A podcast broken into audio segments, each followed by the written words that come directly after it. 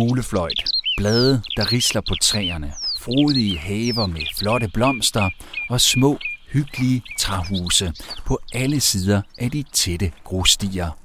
Vi er taget i kolonihave i denne uge i Tæt på. Et reportageprogram på Radio 4, hvor vi flytter samtalen ud i landet. Denne gang til en af de 400 haveforeninger herhjemme, som huser omkring 40.000 kolonihaver. Kolonihaver, som for mange er indbegrebet af danskhed, hygge og det gode liv. Men hvorfor og hvordan er det blevet det? Jeg hedder Tue Sørensen. Velkommen til.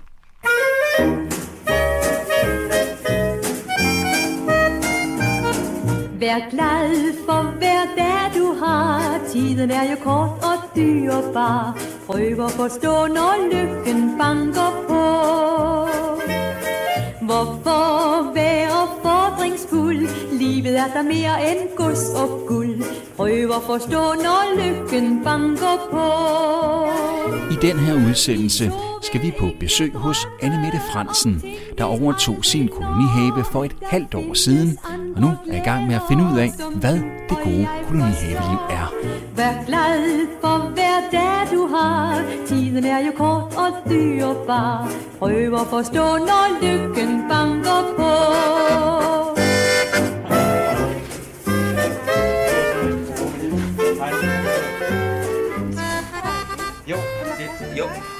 det, synes jeg, vi skal gøre. Jeg har ikke lige så meget massiv skygge som her, men muligvis har jeg lidt under et træ. Okay. Du viser jo vej. Jeg viser vej, men er du blevet introduceret til pladsen her? Forpladsen? Nej, ikke, øh, ikke rigtigt.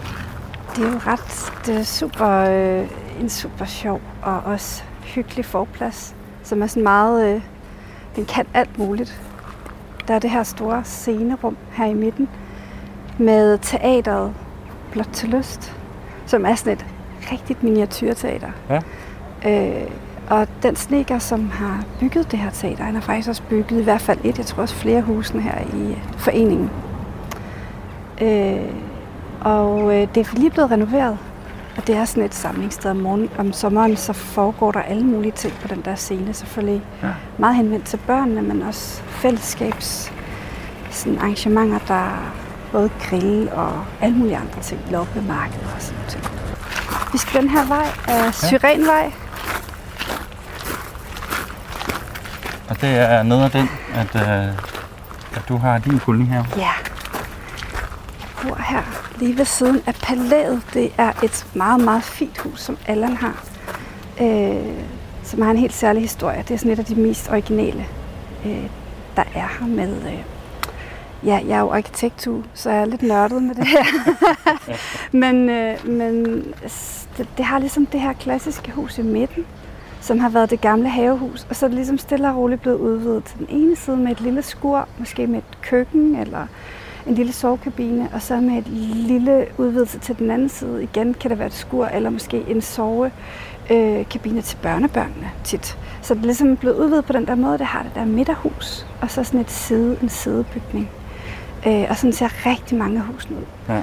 Øh, Mange detaljer også på det med nogle øh, udskæringer mm. Mhm. i træet og sådan det fine lille ovale vindue, Ja. der også er herovre på den ene side af- huset. det er meget originalt, øh, Allans hus. Og det, det, han, han er meget tro mod det, og passer rigtig godt på det, så det kan sikkert bevares sådan der længe. Og herinde bor Jonna. Derovre bor Hanne. Og min nabo til den anden side er Nina og Torben. Og herinde er den have, jeg lige har overtaget. Jeg hedder Anne Mette Fransen. Jeg bliver 43 på torsdag. Og jeg er arkitekt, men jeg arbejder som øh, studielektor. Jeg underviser på arkitektskolen, og jeg starter som phd studerende her den 1. juli. Jeg bor på Nørrebro, og så har jeg en kolonihave her i Venneløst. Jeg tror lige, vi skal flytte bordet lidt, så vi kan få lidt skygge, for der er meget sol i den her ja, der er skruet op for varmen i dagens anledning. Jeg kan lige øh, måske flytte det lidt øh, tilbage der. Ja. Ja. Kommer vi til at sidde lidt herinde med bladene i nakken, men øh, det er jo en del af det. Hvornår, øh, hvornår har du fået øh, overtaget, øh, overtaget det? Jeg har overtaget det øh, i, jeg tror det var i januar. Jeg var til, til sådan formelt overdragelsesmøde og fik nøglerne. I januar 2020, Ja.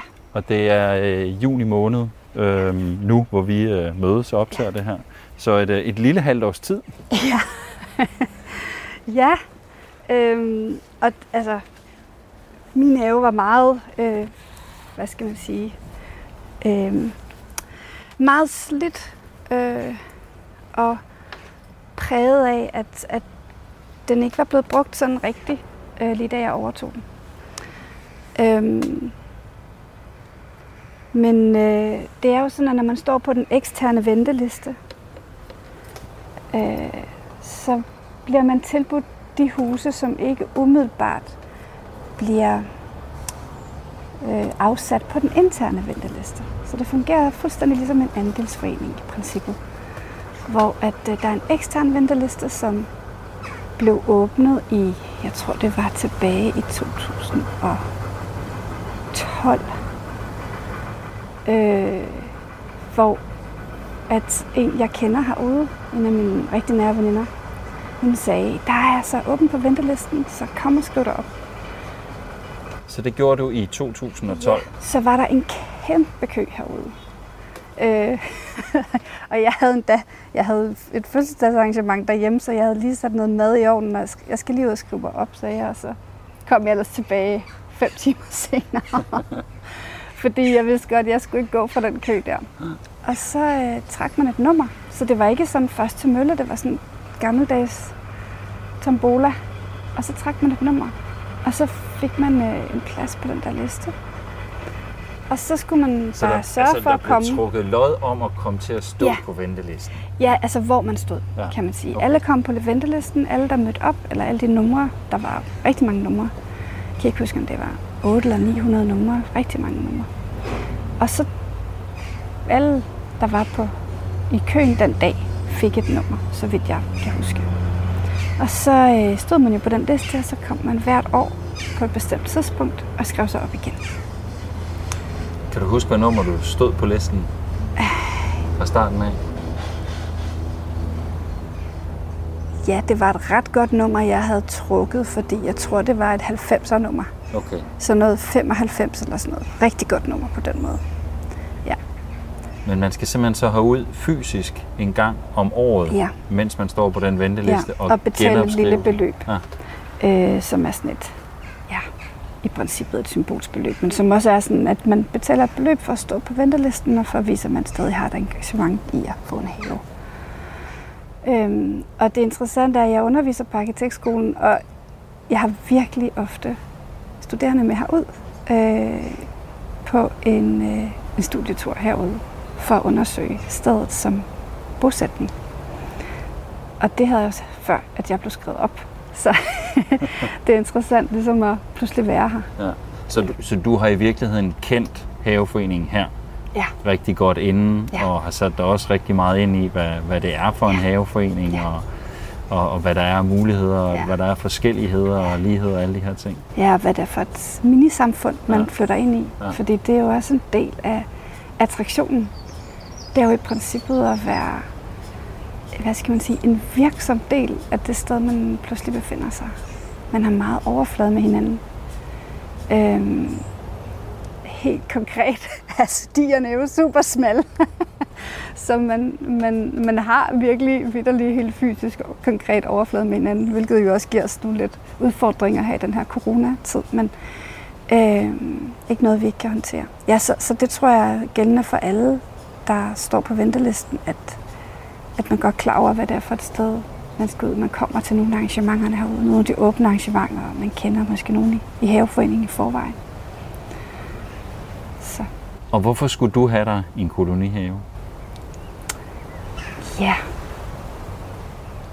Det er der rigtig mange årsager til, tror jeg. Øhm, jeg tror, den væsentligste årsag er at komme ned til jorden.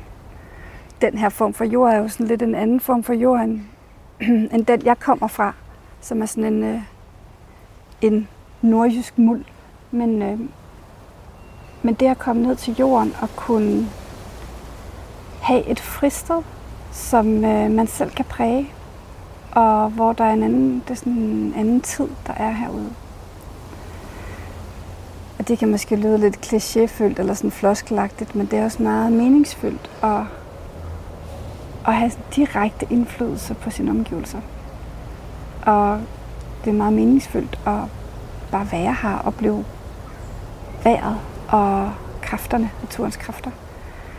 Øhm, og så bor jeg meget småt, som rigtig mange andre mennesker gør, øhm, i byen og med børn og et aktivt liv på alle mulige måder. Og der er en kolonihave sådan et blødt, en blød udvidelse af ens rum, og et sted, hvor man kan foretage sig alle mulige andre steder. Vi har heller ikke nogen grøn gård, øhm, så det betyder jo rigtig meget for, for børn, og sådan, at man kan komme ud og tage skoene af og gå og opdage haven lidt. Hvad bor I til daglig? En lejlighed? En, en lejlighed på Nørrebro, ja. Ja, hvor stor er den? Den er 59 kvadratmeter. Og hvor mange bor I i den? Til hverdag bor vi tre, og hver anden uge er vi fem. Okay. Ja, så er 59 kvadratmeter godt nok ikke meget. Nej. så kan jeg godt forstå, at, øh, at I Det er gerne det. vil have et... De, det er 59 utrolig velindrettet og veludnyttede kvadratmeter, og, og vi også ved jo godt, det er en overgangsperiode, men, men det er en boform, som, som lige nu, hvad skal man sige, tilfredsstiller en masse forskellige artede behov, som Mm. de er i, i vores livssituation lige nu. Men der er jo mange, der så i den situation måske vælger at sige, jamen, så får vi også et sommerhus, hvor der er god plads, eller man flytter et helt andet sted hen, hvor man får lidt mere plads, måske et hus med lidt have og så videre. Ja. Hvorfor modellen med kolonihavehuset så? Frem for det andet, for eksempel. Mm, jeg tror, det er den der sådan meget dagligdags øh, sådan virke eller dagligdags brug. Øh, jeg cykler herud direkte, når jeg har hentet. Øh, og så lige nu er, er huset jo sådan set meget under renovering. det er helt ærgerligt, du ikke så det fra starten, men øh, det er stadig meget under renovering. Så man kan ikke opholde sig indenfor endnu en, en hel dag. Øh, men vi, vi tager ud, når vi har hentet, og så, så er vi her. Mig og min datter er her typisk en hel eftermiddag. Og så øh, kan man sige, når huset kommer i stand, og vi kan lave mad herude, så kan vi jo også overnatte her. Eller have en weekend her. Og det er sådan en meget gnidningsløs skifte fra det ene til det andet. Det er bare en kort cykeltur, og så er man i et helt andet univers. Med en helt anden sådan, frihed. Så, øh, så jeg tror, det er det der med, at man kan bruge det hver dag. Øh, og at meget, man kan være meget impulsiv omkring det, og man kan mødes med sine venner og holde en fødselsdag og lave grill og sådan noget. Fuldstændig uden at skulle pakke en masse ting og sådan noget. Ja. Ja, så, så det, det, er et rigt, det er en rigtig god det er en rigtig god måde at bruge at have et sommerliv.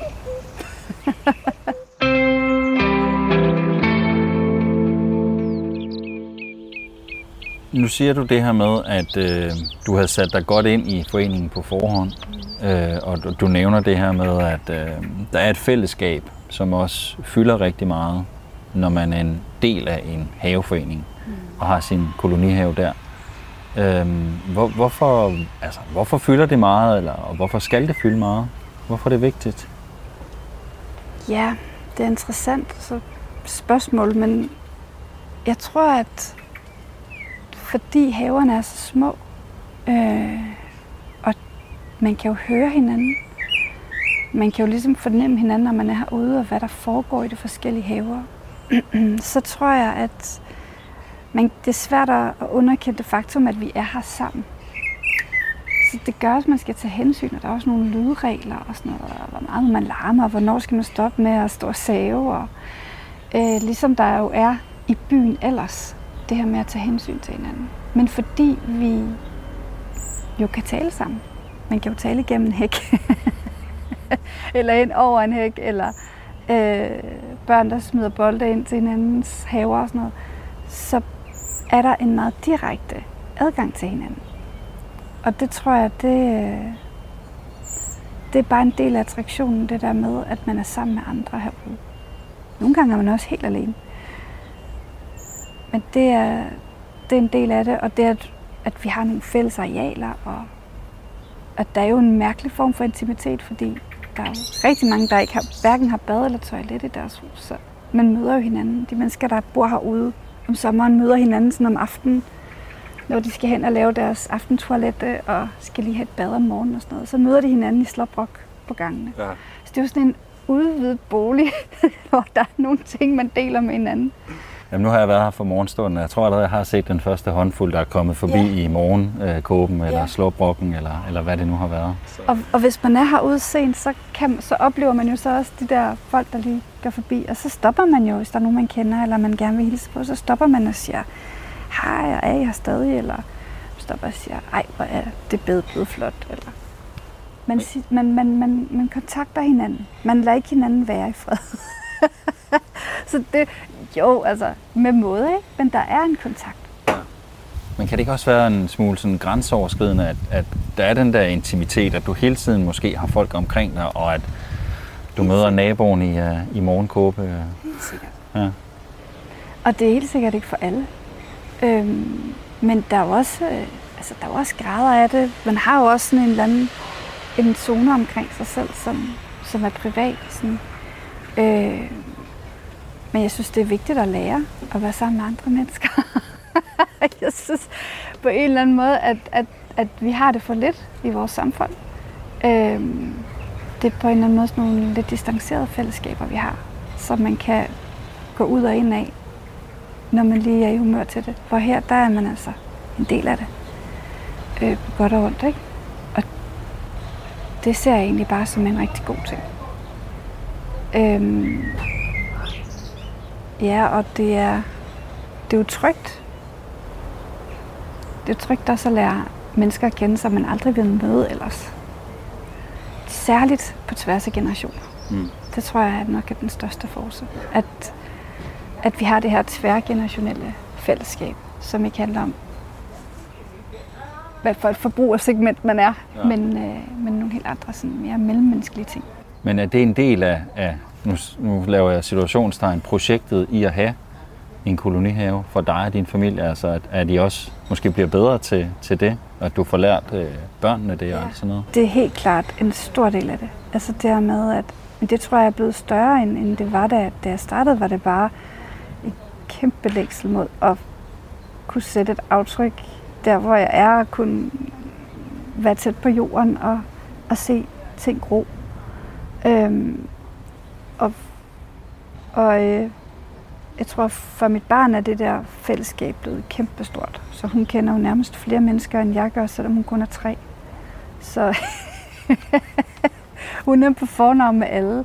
Og det er jo, det er jo sådan en, øh, en god menneskelig ballast, det der med, at man kan, man kan møde mennesker. Det er ikke så svært. Og det er heller ikke så svært at være sammen. Mm. Og Du er da også på fornavn med både naboer og genboer. Det kunne jeg da høre før. Øh, Annemette, giver du en uh, lille rundtur? Vi rejser os lige her, og så går vi fire skridt den ene vej. Vi er, vi er udenfor nu, kan man sige, i, øh, i haven. Det her er, er forhaven, Ja. ja. og som du kan se her, så er jeg i gang med at prøve at få min græsplæne sådan, til at brede sig ind over et stykke her, som jeg har, har ryddet for. Det er sådan den fælles, øh, det fælles store projekt, det er jo, det er jo skvallerkålen. Hvad gør man med den, når man får så meget skvallerkål, at man ikke kan spise det hele? Og den, den vil jo rigtig gerne brede sig. Og det er jo, lidt, det er jo sådan lidt en, en ting i haven, at man skal gerne passe det, fordi det går også ud over de andres haver, hvis man ikke passer sin egen have. Ja, den, øh, de kan jo godt vokse ind ved siden af. Det det. De, øh, de kender ikke til skæld Nej. og, og den slags. Så det er jo ikke sådan, at, at tingene skal være fuldstændigt øh, sterile og adskilte, men jeg vil rigtig gerne have den her græsplæne. Så den kæmper jeg lidt med, men nu er den faktisk kommet. Hvis du lige kigger her. Ja, men jeg kan godt se, der er nogle... Øh, Ja. der er der, Øh. der er ved at vokse noget op. Altså det vigtigste det er faktisk ikke de her totter, men det er de her, det her sådan grønne dun.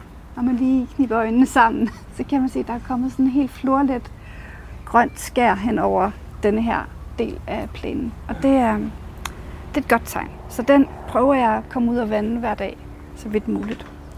Så har jeg nogle, øh, herude er der sådan en, en stensætning, som der, jeg fandt, da jeg sådan begyndte at rydde haven. Så fandt jeg ud af, at der var en stensætning i den ene side og i den anden side. Så her har jeg sat nogle plantekasser, som har sådan et smart selvvandingssystem. Sådan at hvis der lige går et par dage, hvor jeg ikke kommer, så kan de faktisk godt klare sig. Så der er sådan en stor kasse hernede. Der er sådan en kapillærkasse, hvor der er vand i. Og så er der nogle plantesække her. Og i plantesækkerne er der et hul. Og der presser man jorden ned igennem hullet i plantesækken, ned i kapillærkassen. Og så kan planterne suge vandet hele vejen ned fra den her kasse. Det er smart. Så der kan faktisk være, der kan jeg komme og hælde rigtig mange liter vand på. Og så kan den holde sig. Hvis man er rigtig professionel, så har man også overdækket den her overflade, så at vandet ikke fordamper fra jorden. Men det er jeg ikke endnu. Ej, du har jo også kun haft det et halvt års tid, så, Ja. øh, så det så kan vi være, har lige nået at sætte det i gang, ikke? inden uh, sæsonen startede for alvor. Så her har, jeg, her har, har vi radisser og nogle forskellige krydderurter, som meget langsomt er kommet. De har haft lidt for meget skygge, fordi min nabo har de her fantastiske buske, som der kommer blomster på. Og de dufter helt fantastisk. Og øh, der har simpelthen været så mange bier omkring de her buske, at... Se, der sidder en. Nej, det er bare en flue. Men øh, at jeg har ikke nændet at klippe dem. så jeg har haft sådan en blomsterflor her, men det betyder også, at de her, øh, de her krydderurter er ikke kommet så langt. Og hvad har du siden af? Der er fire plantekasser ja. i alt, kan jeg se. Og de så derovre? spiselige blomster, ja. som gerne skulle komme sådan om et par uger. Her har jeg nogle, nogle tomater, der er blevet rigtig store. De kunne godt lide at stå her under, under, øh, under blomsterfloret. Så det skal nok, der skal jeg nok få noget tomater ud af. Jeg har tre forskellige sorter her. Og så har jeg her et lille bitte jordbærbed, Ja. som du kan se, det kommer så fint her. Med Ja, små jordbær. her, ja. Ja. Så øh, hvis jeg lige klipper lidt her fra min, de, de grene her fra min nabos buske, der, der rager ind over, så, så skal der nok komme masser af jordbær her. Eller i hvert fald inden 4-5 portioner, tror jeg. Ja. Så har jeg denne her, det er rødsyre, og det er en, øh, en, en syre, man kan bare spise sådan her. Kan man lige knaske lidt på bladene. De står ved siden af nogle, øh, nogle potter. Det ligner lidt sådan en kløver.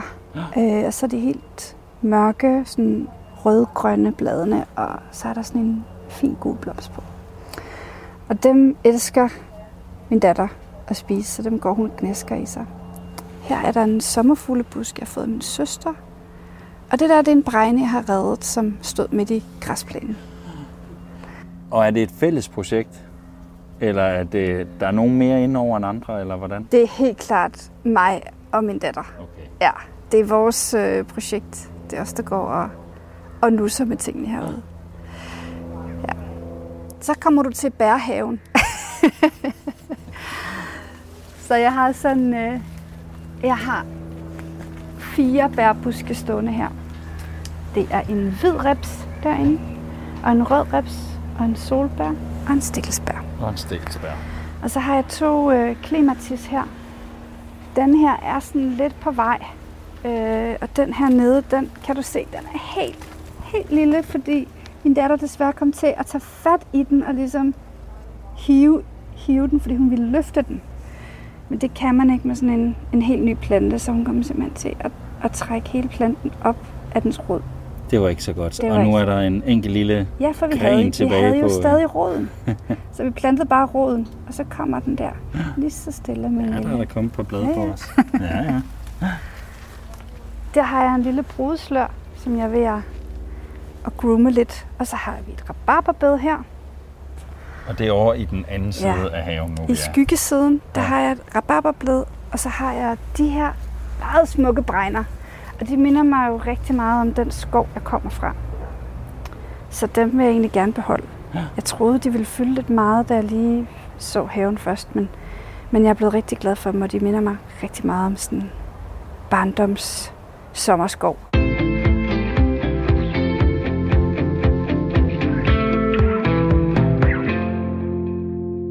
Du lytter til reportageprogrammet Tæt på, hvor vi i denne uge går tæt på kolonihavelivet. Vi er på besøg hos Anne Mette Fransen for at høre, hvordan det er at være ny ud i kolonihavelivet. Og du kan komme med tilbage i hendes kolonihave om lidt.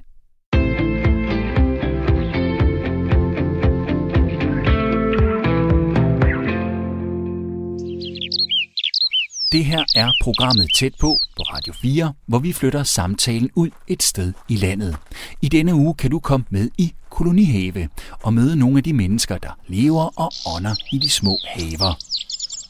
I den her udsendelse er vi på besøg hos Anne Mette Fransen. Hun er ny ud i kolonihavelivet. Der er også en øh, rose derovre. Nå jeg se. ja, der er jo rosenhjørnet. det, det er min eneste rose. Den har jeg lige fået. Øh, og den, jeg ved ikke helt, om den står rigtigt. Øh, det er lidt svært, fordi der er meget, rigtig meget sol i min have. Så det er sådan noget med at kunne afstemme, hvor planterne kan stå. På den ene side er det jo rigtig dejligt, der er så meget lys, men, men det gør også, at, at der bliver meget tørt her. Ja. Og her har jeg to hindbær, de kan godt lide at stå sådan lidt vekslerne. Skal man helst have en rose, et, et rosebed i haven? For jeg har lagt mærke til, at de andre haver rundt omkring, der er også roser. Ja, det er jo sådan en romantisk ting. Det er jo et romantisk ting. Jeg, skal, jeg kan godt vise dig et meget, meget smukt rosentræ, der er helt fantastisk. Det er blevet større end, end det æbletræ, der står i haven. der ligger den anden ende af Syrenvej, den der vej nu. Så der er, der er helt klart noget med roser. Og så er det jo smukt også at have noget ud til gangen, fordi det er jo et fællesrum. Så det er ligesom en pryd at kigge ned ad den der øh, havegang. Mm. Ja. Hvor, hvor, hvor stor er stykket, selve havestykket? Jeg tror nok, det er Ja, det er 75 kvadratmeter. I, nej, i hele grunden er. Ja, 75 Så jeg tror, øh, her er der måske 58 eller sådan noget. Ja. Så tror jeg, at huset er 12 kvadratmeter. Og alle rum en suite. Ja, nu går vi jo ind i uh, sådan brugshaven. Ja, for her er jo krydderier, der mm. kommer. Det er et højbed, og det er jo fordi, som du kan se, så har jeg ikke så mange øh, spiselige ting direkte i jorden. Og det er fordi, det er jo forurenet jord, det her. Så øh, der er sådan en generel idé om, at man kan godt have bær, øh, nogle krydderurter, men ikke ting, der står direkte i jorden. Så, øh, så jeg har det her højbed med ren jord, øh, som, øh, ja, som bare har det vildt godt her. Det er virkelig blevet... Det er super dejligt, sådan overflod, ikke? Ja. Og så har jeg den her stensætning, og det er alle mulige sten, jeg har fundet, mens jeg har ryddet haven og sådan øh, gjort den i stand, så har jeg fundet alle de her sten. Så jeg er selvfølgelig nødt til at have et eller andet vandfald. Synes du ikke, der mangler en dam her? Jo, Der altså, lidt altså det dam, vil jo passe godt ind i også den romantiske forestilling om, om hvad det er, det skal kunne. Ikke? Øhm, Så der skal selvfølgelig være et eller andet lyd af noget rindende vand og et lille fuglebad. Og det tror jeg, altså, det, det bliver nødt til at have herover på en eller anden måde.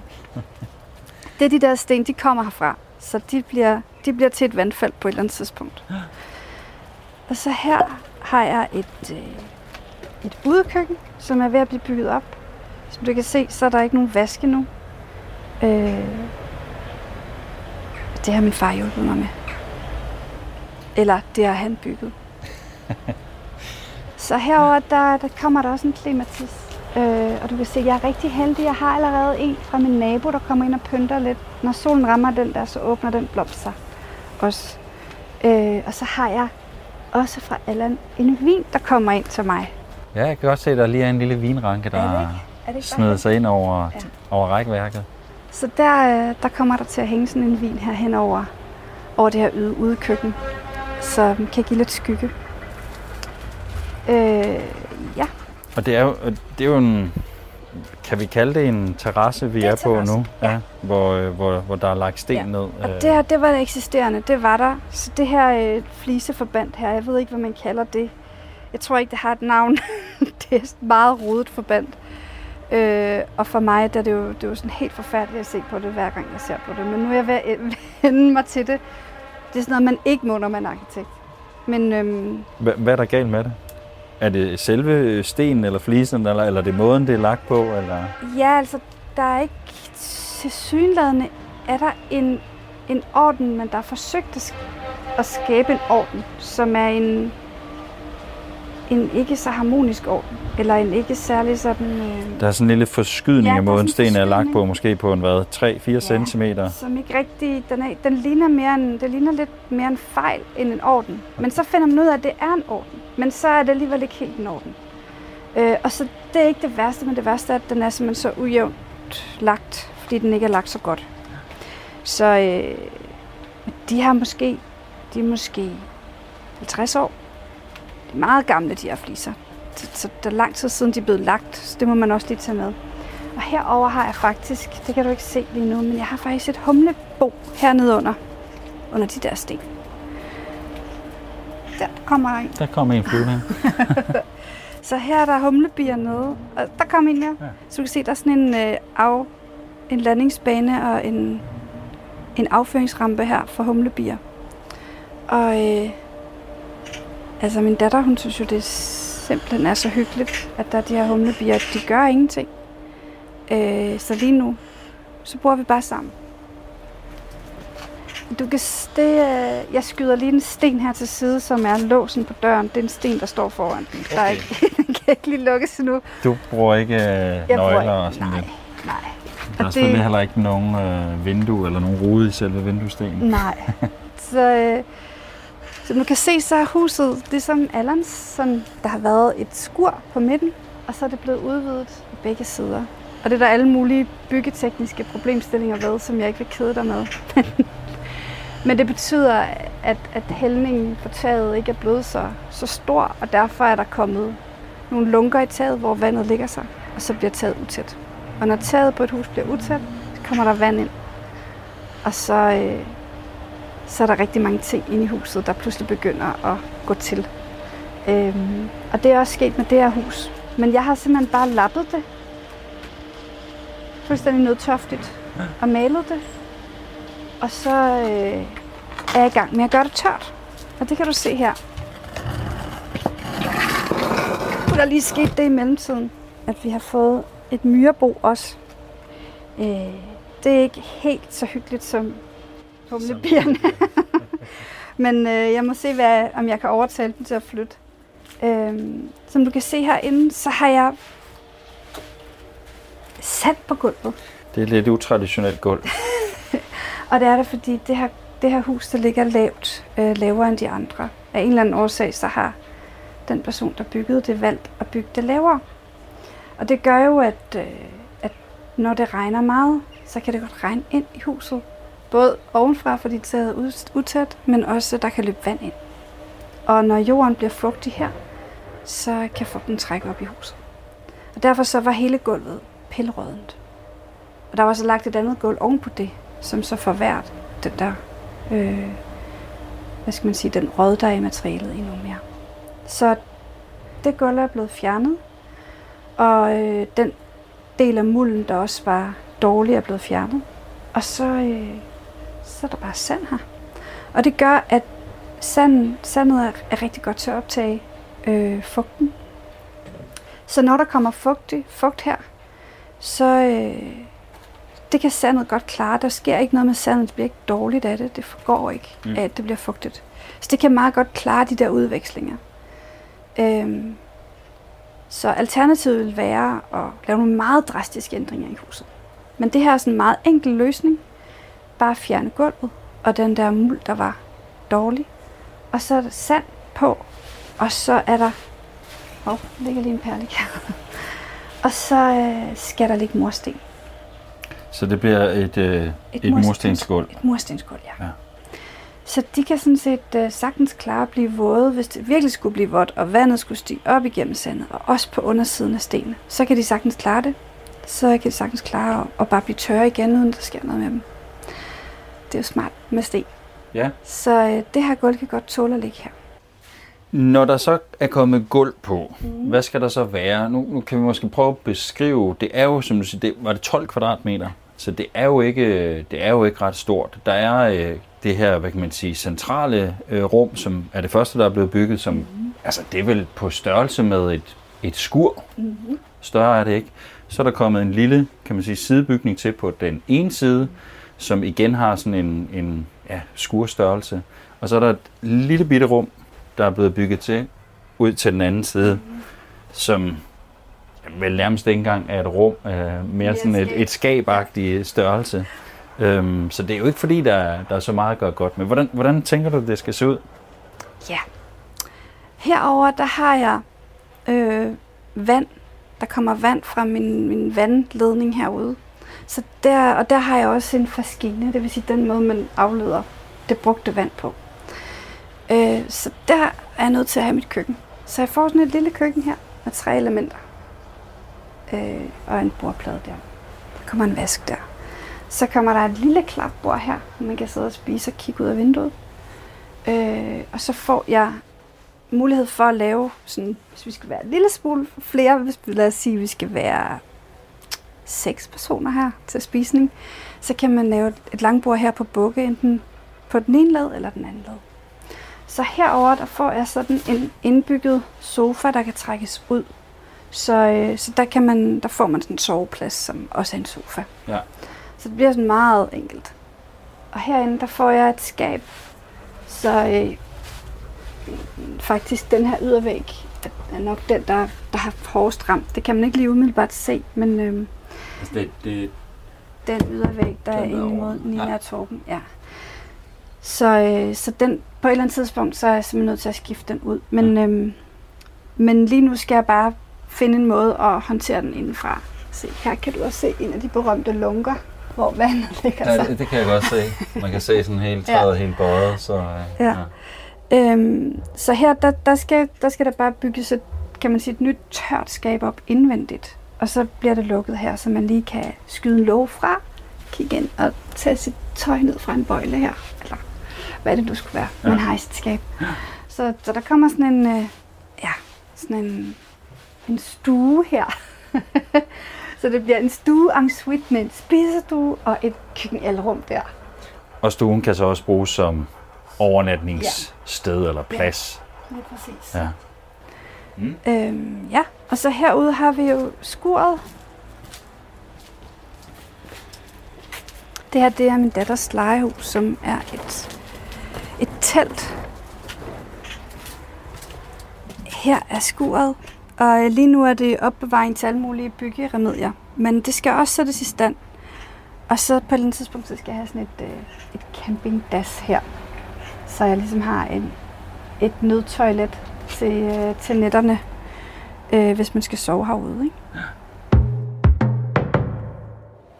Hvad med ved selve huset? Skal det males, eller har du malet det, som, som det er nu? Det er vel hvad, en turkis? Det er faktisk den rigtig gamle Helgoland-farve. Ah, Helgoland, som er badeanstalten på Amager, ja. som også er i den farve. Og det var en farve, jeg fandt, da jeg begyndte at skrabe malingen af. Øh, så var det den inderste farve, jeg fandt. Øh, så det er den farve, huset har fået. Okay.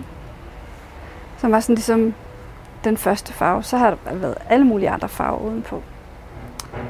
Så den er jeg gået med. Og øh, så- bliver det jo lidt spændende, fordi huset skal jo have et navn. Øh, Skal den det? Ja.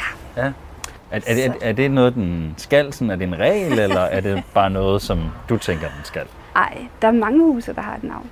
Og det siger jo sådan lidt om både den, der bruger haven, og, og sådan om huset som sådan, og historien omkring huset. Sådan. Så det er jo noget helt andet, end at flytte ind i et eller andet øh, nybygget øh, hus ude øh, på Amager, eller, eller ude i Ørestaden. Det er jo huse, der har haft rigtig mange ejere, og hvis man spørger sine naboer, så kan man også få noget at vide om den, der har haft huset før. Øh, så man træder ligesom ind i en historie, som, som både går tilbage og frem. Ikke? Ja. Øh, så der er rigtig mange, der har sådan et, et navn, eller som har, har beholdt det navn, som den forrige ejer har givet. Så hvis du går rundt og kigger, kan du se ret mange sjove navne rundt omkring. Øh, så jeg bliver nødt til at holde en navngivningsfest. Heldigvis har jeg rigtig, rigtig mange øh, meget kreative venner, øh, som, øh, som helt sikkert vil være friske på at give et bud Men du på, ved, du ved ikke, hvad det skal hedde endnu. Nej, der er, altså, der er lidt mange forskellige øh, bud i... Øh, der er alle mulige forskellige idéer lige nu. Så der er ikke, der er ikke noget, der sådan er helt der er det helt rigtigt endnu. Nej. Nej. Hvad har du været sådan omkring?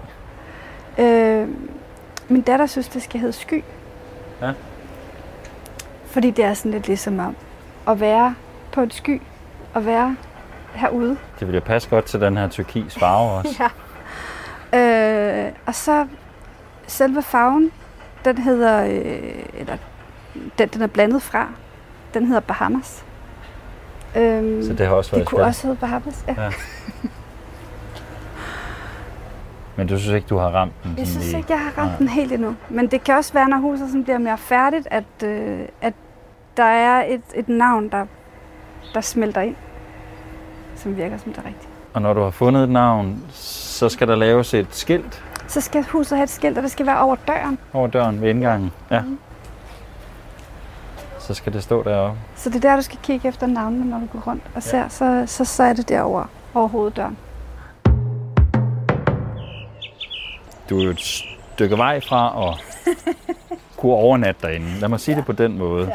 Og når vi står herude, som du ser, vi har lige kigget ind i skuret. Det er fyldt op med træ og alle mulige remedier. Og udenfor står her også træ, der er savet til, og noget, der... øh, Det her kunne godt ligne noget, som er blevet pillet ud på et tidspunkt. Hvornår tror du, det står færdigt, som du gerne vil have det? Eller kommer det nogensinde til at stå færdigt? Er det også en del af det, at det er sådan et ongoing projekt? Det tror jeg, de fleste har, har det sådan. Men det skulle gerne, øh, det skulle gerne være færdig med at være byggeplads om et par uger. Okay. Så, øh, så det er noget med at tage nogle arbejdsryg. Og så, så sker der også rigtig meget på kort tid. Øhm, så om et par uger skulle det gerne være færdigt med at være byggeplads. Men altså, man bliver ikke færdig med husene. Ikke de her gamle huse, som, som hele tiden står og trænger lidt til at, at få hjælp. Øhm, så, det tror jeg, de fleste har de fleste det herude. Og det samme med haverne. Men mindre man har valgt at, at lægge sten og have nogle potter, så er det jo noget, man hele tiden skal arbejde med. Nu tolker jeg ud fra, hvad du har sagt, men det lyder som om, at det var måske ikke øh, sådan det mest up-to-date kolonihavehus, du overtog i sin tid. Øh, og du sagde også sådan i begyndelsen med, at når man, det lød i hvert fald lidt som om, man må tage det, man kan få, hvis man vil ind i Mm. haveforeningen, Mm. fordi der er rift om den. Hvad tænkte du første gang, du så det?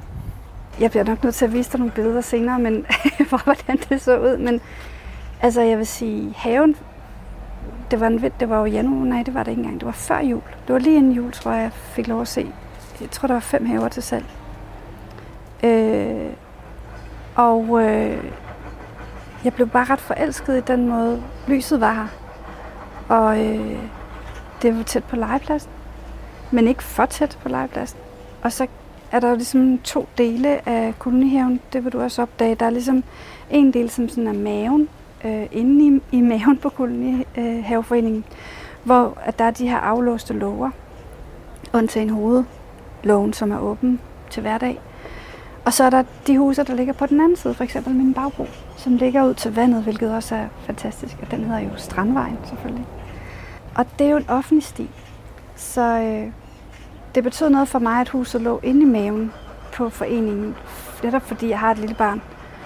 Og øh, at hun skal kunne opleve den her frihed med at kunne, øh, kunne gå rundt, uden at være bange for at blive kørt ned. Øh, det er lidt sværere ude ved Strandvejen, fordi der er sådan set, den er offentlig, så man kan komme rigtig langt, hvis man beslutter sig for at gå hjemmefra. Så det betød noget, at den var inde i, i maven. Og så var jeg ikke bange for det der med, at den var forfalden. Øh, dels fordi de fleste ting kan fikses, hvis man er tålmodig, og man gider. Øh, men også fordi det vigtigste for mig var bare at komme herud. Øh, og så startede jeg faktisk med haven. Jeg begyndte på huset langt senere. Mm. Så øh, det er jo lidt noget, et lidt andet øh, ejendomsprojekt, kan man sige, end, end man normalt kender. Øh, det er ikke sådan øh, på den måde liebhaveri. Øh, det er en blanding af både have og et liv, man lever herude, og nogle relationer, man får. Og,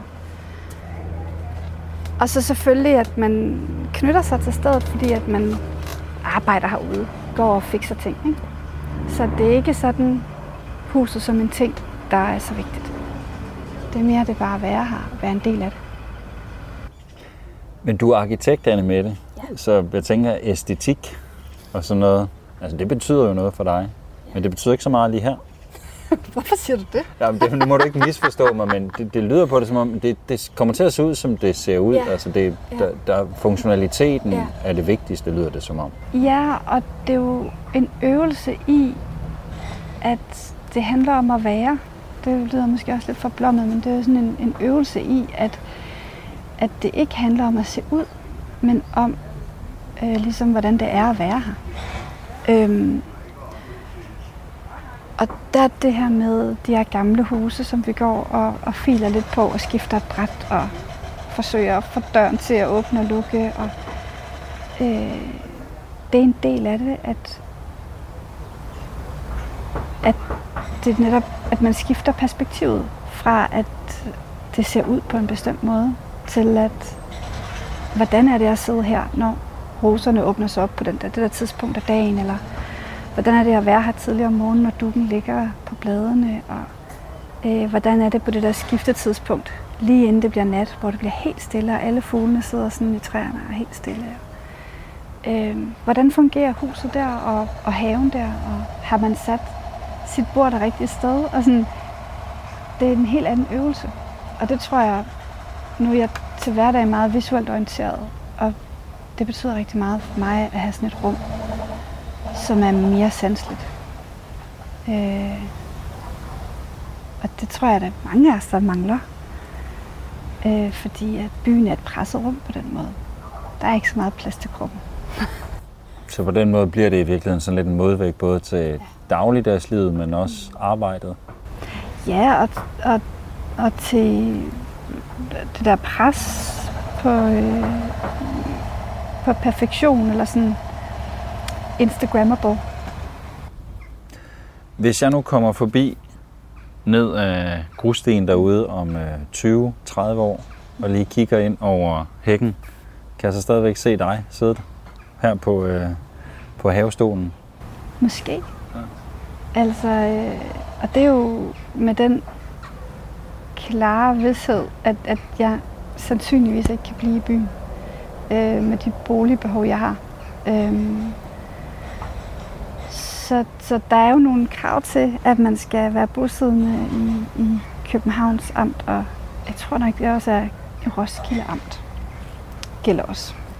Øhm, og hvis man er uden for de grænser, så bliver man nødt til at afhænde sin, sin kolonihave. Øhm, så, så måske, hvis, øh, hvis jeg bliver bosiddende, og hvis jeg ikke flytter i hus, jeg mener også, der er en klausul med, at man ikke må have have ellers. Og det er jo sådan en meget demokratisk og god regel. Fordi man kan sige, at den her have falder virkelig et tørt sted for mig. så jeg, jeg er rigtig, rigtig glad for min have. Mm. Øh, også uagtet, hvilken stand den er i. Øh, så er det det at kunne være, være her, der betyder noget. Ja. Så jeg vil også godt kunne forstå, at hvis jeg havde en anden have, så, så er der en anden, der skal have glæde af den. Så måske, hvis, øh, alt, hvis, hvis det bliver muligt for mig at, at stadig have. Jeg kan sagtens se, altså det, det er også det der med det tværgenerationelle, at det er et rigtig dejligt sted for ældre mennesker også at være. Og det er også dejligt at have den her uformelle kontakt med hinanden på tværs af generationer. Så jeg vil helt sikkert nyde det at være her om 20 år. Helt sikkert.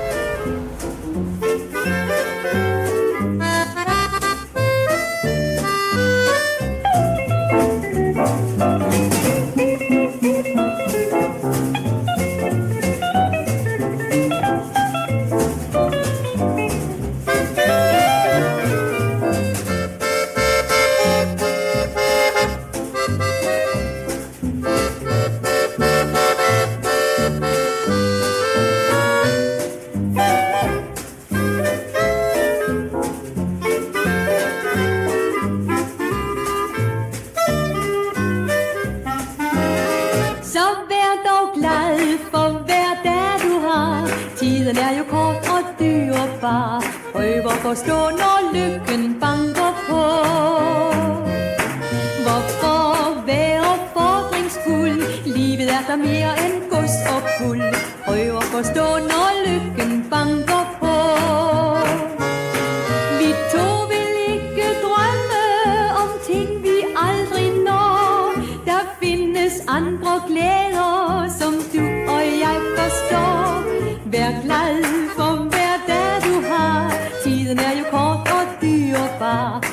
prøver at forstå, når lykken banker på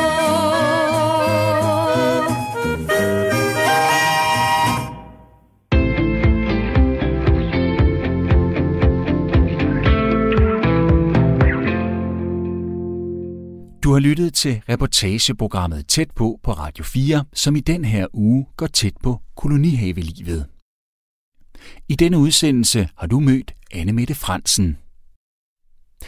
Du kan finde programmet her og de andre tæt på programmer om kolonihavelivet på både Radio 4's hjemmeside eller som podcast i din foretrukne app. Mit navn er Tue Sørensen, og jeg har tilrettelagt og produceret programmet. Tak for at lytte med.